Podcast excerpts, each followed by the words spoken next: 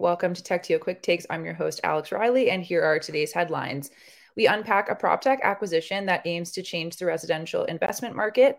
BetaKit announces a new strategic partnership, and we go back through the TechTO archives to look at some pre-pandemic advice that is still more relevant now than ever. And as usual, Alex Norman joins me to break it down. Hi, Alex. Alex. How you doing? I'm good. I can't believe it's December. Yeah, well, I was thinking that too, but it's not. There's no snow on the ground, so I'll take that. I I can't believe it's already December. The year has just flown by. Not uh, a ton of news to talk about today, but obviously lots of relevant headlines. So, first one to get into is just this prop tech acquisition and how it's aiming to change the residential investment market. So let's start with what is this um, acquisition and that news. Well, earlier this week, Montreal-based Geiker announced that it acquired Toronto-based Willow.ca. To go into like a little bit more detail, what do those companies do? So Willow is a fractional real estate ownership company that's approved by Ontario Securities Commission. So that, that basically means, hey, we're going to acquire this property and you can and you can get 20, 30 investors to almost buy shares in that property. Very, you know, it's a concept that a lot of people were, you know, talking about the last five, six years.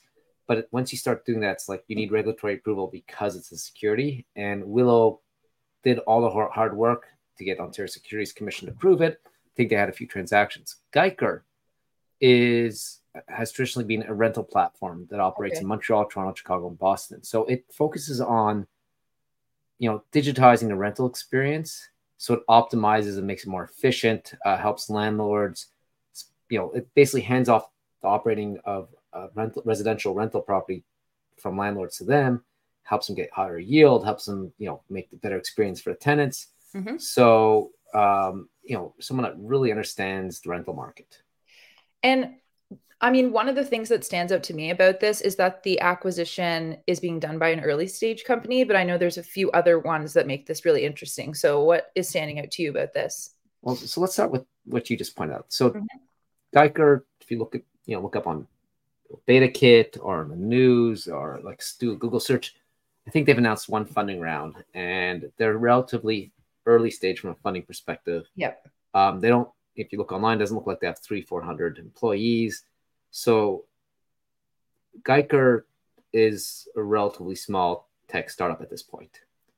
Um, what we've seen to date is I call the tier above the mega caps, so not not mm-hmm. necessarily Shopify's or Facebook, but like, uh, you know, oh, I'm just trying to think of a few, but like we've seen um, what's it, uh, uh Certain do quite a few acquisitions this year. So yeah. we've seen in the in the 23, we've seen a lot of medium to large tech companies buy smaller companies.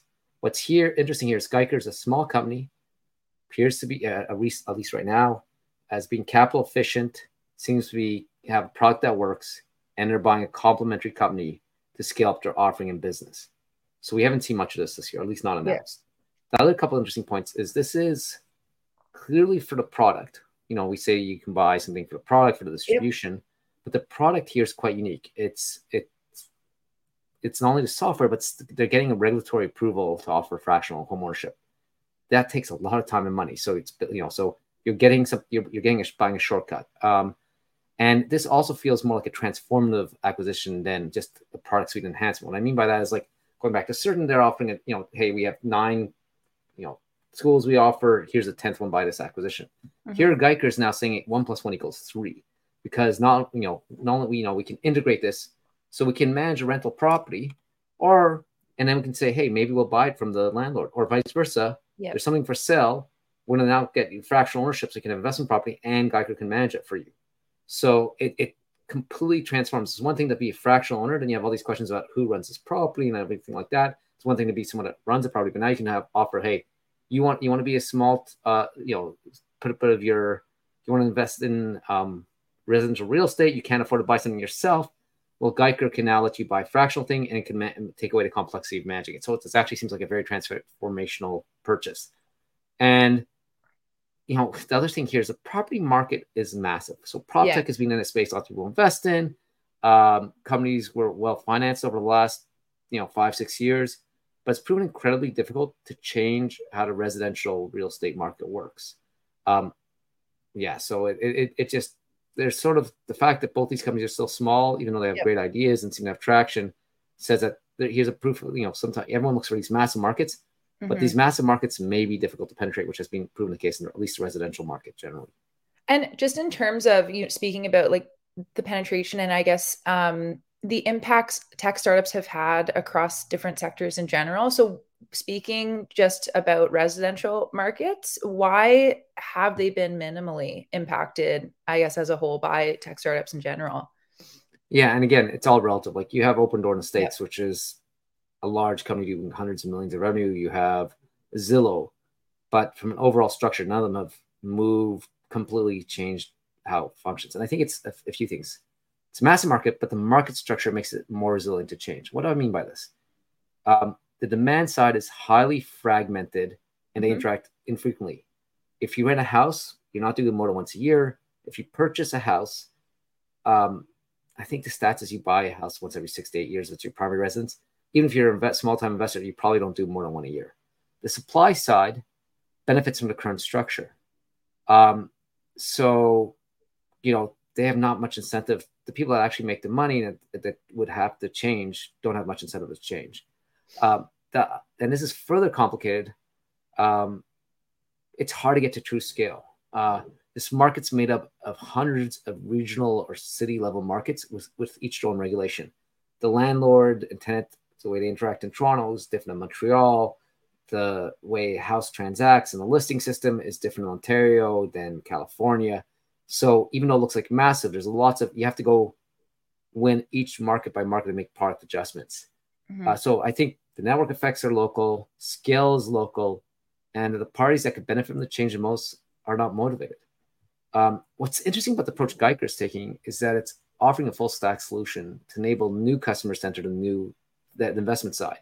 Yeah, they're allowing you know, you know before if you had you know what you know you want to invest five hundred thousand bucks it wasn't possible. So I think there's enough incentive there to ha- actually impact the market because you're you're change you're changing one of the stakeholders that are participating.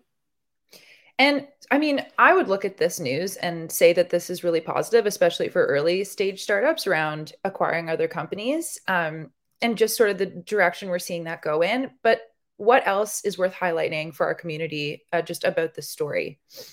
Well, you know, we'll get a bit into this in a bit later. Like, I, I think there's a lot of companies on fumes right now, and expectations is that a lot of those companies, when they sell, if they sell, they go to mm-hmm. like larger companies. I think we're going to see some some lots of scrappy early stage startups see opportunities to acquire their startups. Um, and I think we're going to see lots of unexpected acquisitions in the new year. I, I think prop tech will continue to see many founders trying to change the residential experience because everyone interacts with everyone's a renter, everyone's a buyer, everyone, and especially in tech, everyone's like, this seems so antiquated. Uh, but I think investors will be more wary of backing them. Uh, many of these startups and many of them that are currently exist are going to either plateau or fail. I, you know, like I get pitched a new listing site, you know, a new a new way of purchasing a house or financing a house at least twice a week. The okay. ideas are obvious. Yeah. The way to make the market change and work differently is not. These segments of the market is littered with, you know, I'd say failures and companies that become um, a best marketing tech for the incumbents. Like Zillow was supposed to change how everything's done, and they're they're basically lead gen for uh, realtors. I'm not saying they won't change. I'm not saying right. someone won't have a breakthrough, but I think the bar, the evidence of proof in the current market to get these finances is significantly higher, and for because the market's tough, and because there's a, a graveyard of dead startups is there i know you said you kind of get pitched on this pretty often and it's sort of hard to i guess reinvent something where it is pretty standard across the board from what you're seeing um, what would you want to see or be pitched on that would make you really interested? If i can something, go off script. like look there, there's regulatory change happening so it might change yep. stuff but like let's just look at the listing side. Um, there's house okay. sigma in toronto. Everyone loves HouseSigma. It i love house sigma. Yep. Yeah I, I think i know everybody uses it. I know they've tried to raise money, they weren't successful. My guess is they're doing seven to eight figures of revenue, which is great, mm-hmm. but not a venture scale business. And then I get pitched like another, hey, we're going to change how people um, find and search and purchase houses every, like every month, at least one of them. And I think you have to have someone that shows me, can explain to me, fundam- either they can show me that it's actually working or fundamentally explain why their approach is different than everything else or why the timing is right right now. Because Okay. Yes, everyone wants to pay less for a transaction or a house. Yeah. But to get that to work, you have to shift a big chunk of the market. And, and it's funny. And now I think as, as the real estate market in Canada at least is slowing down, you know, you're going to have less of the griping. Oh, I just all I have to do is list a house, and 20 minutes later, it's, it's sold. And I think I think mm-hmm. part of the fundamental problem is a lot of people come into these markets not understanding the whole what's called value chain. Like everyone thinks it's oh, a realtor just lists a house on the market and short a couple times and sells. There's a lot of other work, and a lot of it can be digitized and done differently. But someone has to have insights in why that makes how that actually creates value and can capture value for players involved. And I, I you know, okay, and and look, it's going to everything eventually changes. It's just yep. you know, and it might be when it's someone just gets lucky or executes slightly different. It's not obvious till it's until it's already changed. Yeah. Okay. Well, anyone that's listening, if you have a really interesting idea, Alex just essentially told you exactly um, how to be different and, and how to well, pitch. That that's just with listing. There's also like yeah. back end. There's there's real estate, and we're talking just residential. There's commercials, yeah. lots of it. Like, and I think there are like look, I you know I you know there's a lot of companies that are making a change. Like Altrio is changing how real estate investors um, look at deals and find deals and source deals, but it's a different market than residential. Just just a disproportionate amount of, especially younger founders, think they're going to change the way to residential real estate market. And I'm look, I'm all for it. Yeah. Just just just if you're coming the pitch of that investor, you better have an idea why the 20 other companies in Toronto or 100 companies in North America and why it failed in the last five years and what, what you're doing differently. Thank you for indulging me on going off script a little bit. So um, next, we're going to be talking about uh, BetaKit. So they actually announced a new strategic partnership. So again, just before we go a little bit more into detail, um, what is the partnership? Um, maybe we start with that. Yeah. BetaKit based, I guess, media uh, news, you know, site and that covers Canadian tech news. So like we we in quick takes here, we're trying to analyze the news. They cover all the news, right? They'll have all the funding announcements and stuff like that, focused on the Canadian market. Yep. Uh, on Tuesday, they announced a strategic partnership and to sell the majority of their company to Good Future. And I I'm not familiar with Good Future, so what who are they? I guess what was the the goal in in making that that purchase? Okay, so let, let's take those break that down to two separate questions. Who's Good mm-hmm. Future? Um, Good Future, I, I, imagine most people don't know the entity. It's the family office of Arati Sharma and Satish Kanwar. Uh, through this entity, they run a venture fund, a philanthropic foundation, and, and majority owned businesses. Um, for people that don't know who Arati and Satish are, uh, they've been in the ecosystem for ages. Uh, Arati started a career at Shop. They were both early Shopify. Satish got there through acquisition. Arati, I, you know, got there for employment. They were there for a long time. They they were leaders in the in Shopify, and they're really just great people. Um, why did this happen? I think BetaKit, I want to say it started like 2009, 2010, has gone through several owners. Um, look, media companies are hard. Yeah. Businesses, you know, you don't make it's hard to make money. It's hard to have a bottom line, and I think since Douglas, you know, took over BetaKit, it's being relatively capital efficient but capital constrained. So he's never been able to invest in what he want to do. It's been underfunded. Right. So you know to have coast to coast coverage with people on the ground has been hard. Um, you know, I think that additional capital will allow BetaKit to expand the coverage and probably the type of content they produce. So it just to enhance the product.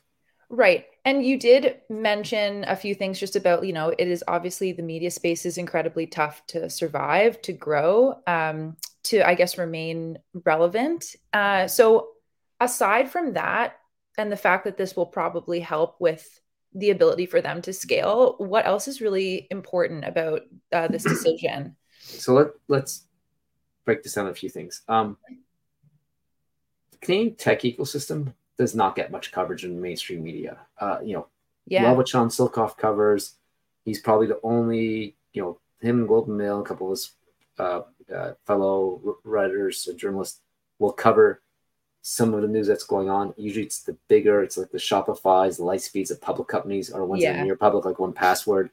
You may have some stuff covered by David Skok and Logic, but it's usually more from a, a government perspective, regulatory perspective. Um, and so we don't get much media coverage for Canadian tech.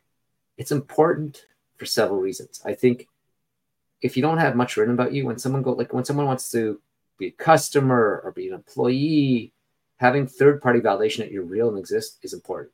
I think for our industry to have a voice and remain pertinent, there needs to be coverage. I think for um, Americans have a lot of coverage. They have TechCrunch, they have Axios, they have a bunch of. It's covered by more mainstream media just because there's more media out there, and I think BetaKit fills a bit of a void to at least cover all the announcements. You now got a couple other places that do stuff locally. You have the Vancouver Tech Journal, right? Calgary Tech Journal. Um, Obviously, so I, I think newsletter and what we're doing. Our newsletter, you know, I, I, hope if you're listening to us, you know, we cover some stuff. Yes. But we, we, we don't try to cover exhaustive. We try to go in depth and pick out what we think is important. I think there's a benefit to having exhaustive coverage. Mm-hmm. And it just, the BetaKit doesn't do it. I don't think there's anyone else right now that does it um, coast to coast. Um, right. And I think BetaKit is trying to get more coast to coast. So I think that's the first thing. I think just we need as an industry. I think yep. second thing that's here is um, media is a really hard business to make money at unless you're very focused and can charge for access. So like, hey, we've you know, and to some extent maybe that's what the logic's trying to do. We got the 500 CEOs of Modern Tech, plus the regular, you know, all the lawyers and all the politicians. So we have a I don't, I don't know what the numbers are, but you can access the 5,000 most biggest key decisions, so you can pay us a lot because you know with as a legal firm something like that, or you have to go mass. What what sucks is when you're not focused and not mass, you're, you're subscale for sponsors and advertisers. So I think what what I imagine BetaKit's trying to do is get to a bit higher level of coverage, get more to get more sponsorship and be more sustainable. Um, yeah, and so I think those are the two aspects of what's going on here. Right. And, and, and if just, Douglas, I'm, you know, we should have invited Douglas to come on here and talk about it because, I and maybe we can have a follow up with Douglas to talk about how everything came together. Yeah, yeah, certainly. And just lastly, is there anything final, just impacts for our community, what this means for them? just a reminder if you have some news uh, that you want covered, make sure you reach out to BetaKit. Okay. And this last headline, um, we were talking about this earlier in the week how there's a lot of content that we have that is actually still more relevant than ever, um, or in fact, um, has picked up speed in terms of its relevance, just given what we're dealing with in the market, what we're seeing going into 2024. And so this um, that we're going to talk about was an interview that you had done with Brice, a founder, and he was sharing just how to navigate your business during turbulent times. And this was right at the start of the pandemic. I think it was March 2020, right? When yeah. things were starting to get very crazy.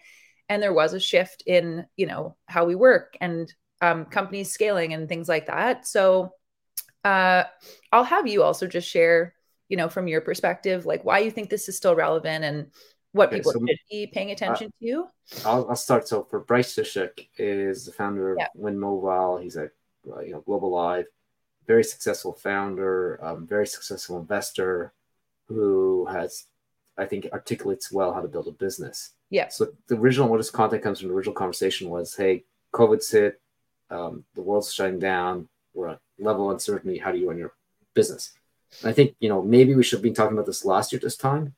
I think right now, I, I, what I worry about there's a bunch of green shoots, and it feels like I think there's a false spring because mm-hmm. things have gone better in over the last, you know, things look, COVID ended up not being as bad as people thought from a tech perspective. Yeah, and then we've gone into you know somewhere in say it's uh, again late 21 the, the, tech market starts slowing down in 22 or so maybe now they're losing track of time but like anyways when mid 22 it started slowing down and 23 has been kind of a slog but 23 feels better than 22 and i think it has been but I feel there's still a lot of uncertainty in the market. I feel like there's gonna be a lot of negative news in the next six months, and I'm not I'm not someone okay. that's a doomsayer. I'm very usually a very positive person. So yeah. I think just you know reminding how to operate in war times as, as Brice or it would say is, is important. Yeah, he mentioned like the wartime mentality. So aside from that being just one of the emphasis or points that you guys spoke about about you know business survival during these uncertain times, I know there was also a factor or a segment about restructuring strategies to take so, into consideration. So do you want to maybe go yeah. over those? So so like what you know again, like what does wartime mean? You focus on survivability, liquidity management, which means make sure you have cash and sustaining operations when we don't know where the market's going. Because I feel like everyone thinks half the world thinks we're gonna, we're out of this, then we're gonna have yeah. a great 2024. I think other half thinks it's recession, so we don't know what's gonna go on. So right. so what do you do to restructure, right? Um yep. cash flow management have a meticulous cash flow forecast for the next six months and you monitor time over time. Because I think, you need to know when you need cash, where your cash is going to be, and I think it's more important now than ever. Um, I think right sizing the business, right? Um, here, I'd say it's two things. One is, I'd say lots of founders, you know, you, you want to have, you know, there's always a balance between how fast you grow and you need people for it and how much you burn. And I think it, this is a time to not hire you unless you absolutely need it and you you, okay. you, you, you like you know that adding someone's going to enable you faster. You don't want to hire too far, far ahead. And I also think revenues and collections, going back to the last two things, is important. Um, basically, make sure that if you're charging customers, give them a discount, let them pay up front, get the money in the door. Like, right. The worst thing is I see a couple of companies right now that have lot, these lots of, you know, booked revenue, but it's not being collected. And they're short in cash, which really sucks. So you have a business that makes sense, but the cash flows, uh, you know, you don't want to be short in cash in the next six months. Um, right. And then, you know, costs, you know, I think there should be making sure that you're, you have, you know, like, like with the people, make sure you're only incurring costs that you should. One of the things that also stuck out to me about your interview was the topic of negotiating and just how that has become an important factor for businesses facing challenges. So, why is this an important tool for for a founder? So, uh, again, I think I'm going to take it a bit different direction. Than he took he talked about negotiating cost, based costs. Make sure you go, re, you know, renegotiate rent. I think lots of this. Most companies in business have done this already. I think you know, there's one aspect is your potential customers will negotiate with you, and I've had lots of conversations like this. How much of a discount do we take to get a contract signed now versus three months? Okay. Um, should we give a bigger discount for a two-year contract or three-year contract? And should we give a bigger discount if they're paying up front? So I think this goes back to understanding your cash flow and, and making sure you collect and also and the challenge is you don't want to perceive of, of discounting your good because you want confident. Almost you give too, look too desperate, some it might scare some customers away. So I think if you understand your cash flow and when you need it, and you want to always be well, you know, well um, capitalized, and if you're looking at using a lot of credits or debt, you know what your cost of capital is, and you need to know what how long how desperately you need cash. And I think it's it's you know it's a good time to be flexible in either payment terms or the amount charged to contracts and get cash in the door. And I'm not saying, hey, offer 20% discount, but right. I think it's very important, important to look at your sales pipeline or your renewals and understand what levers you can pull to generate cash without giving up too much value. And I think being able to negotiate that and, and drive revenue and cash into your business is very important right now. You know, as much as there's obviously challenges during these changes or these shifts there's um, also on the flip side a lot of opportunities that present themselves so how would you guide a business to you know be finding these opportunities or even um, what they should be looking for in terms of opportunities? So let, us talk about the opportunity we started this show with. Um, and this wasn't something we discussed with brice. I think a year and a half ago lots of the cost covering was done by most of the companies that are still in business that aren't super successful. So I think there's gonna be opportunities to either acquire product and or acquire talent that wasn't available before. So when you again, not saying just to acquire someone because they're great, but sometimes you can unlock something by getting this great salesperson or by getting an engineer. So I think the market is you might be see interesting people that you can recruit your company you could have before, and that could make a huge, you know, one plus one equals three you can yep. acquire other companies. I think the other thing is, um, if there's within your customers, if you can get larger share of wallet, maybe by cross-selling other products, because maybe you have a deep relationship and you see they're worried about someone else selling into them. If you can show that you're stable, it might allow you to say, "Hey, we know you're working with these other two startups for you know product B and C. We offer those. We can give them to you at 50% what you're paying now, and we're a stable business." So there's a lot of ability to take advantage of people trying to be more conservative in the market, um, people being weak in the market. I think you can also, you know, look at how customers are changing and, and try to, you know, give them the confidence or solve their problems a different way. Just what are, I guess, the main pillars that you would want to emphasize for businesses well, so in order to emerge stronger? I'll, I'll take Brice's here. You know, okay. Um, to persist, adapt, and communicate transparently. Uh, resilience, adaptability, and community support stands as fundamental pillars for emerging stronger from adversity. So basically, be flexible, be you know, be tenacious, and get a support system around you. Okay.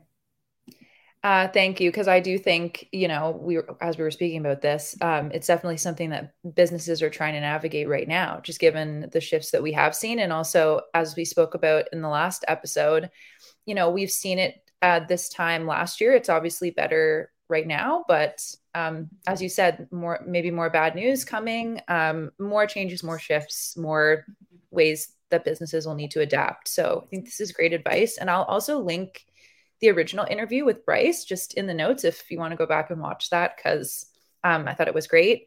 Uh, before I let you go, um, we have lots of events coming up in the new year. I can't believe, you know, January is literally in a month. Like, I said, I can't believe it's December, but uh, January 15th um, is our first tech together uh, back in the new year. And followed by that, we're back at Rotman again on February 12th. So all of those are on our website. Um, early bird tickets are also still available, so make sure that you you know grab those while they're still available. Um, a lot um, that we talked about today, Alex. Any final thoughts? Anything you want to highlight before we go? You know, we're gonna have a bit of coverage over the next couple of weeks, probably mm-hmm. trends and review of the year.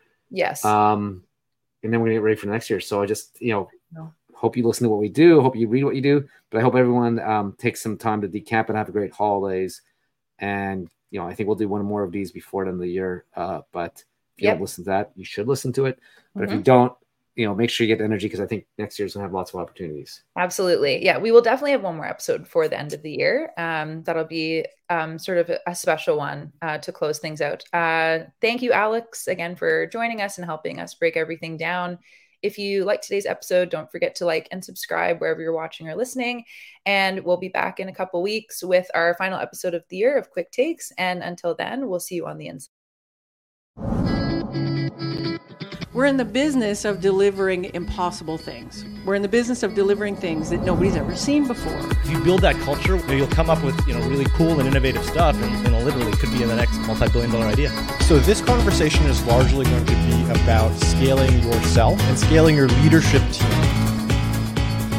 I want to talk about one of the biggest struggles that I think a lot of startups face early on, which is building initial traction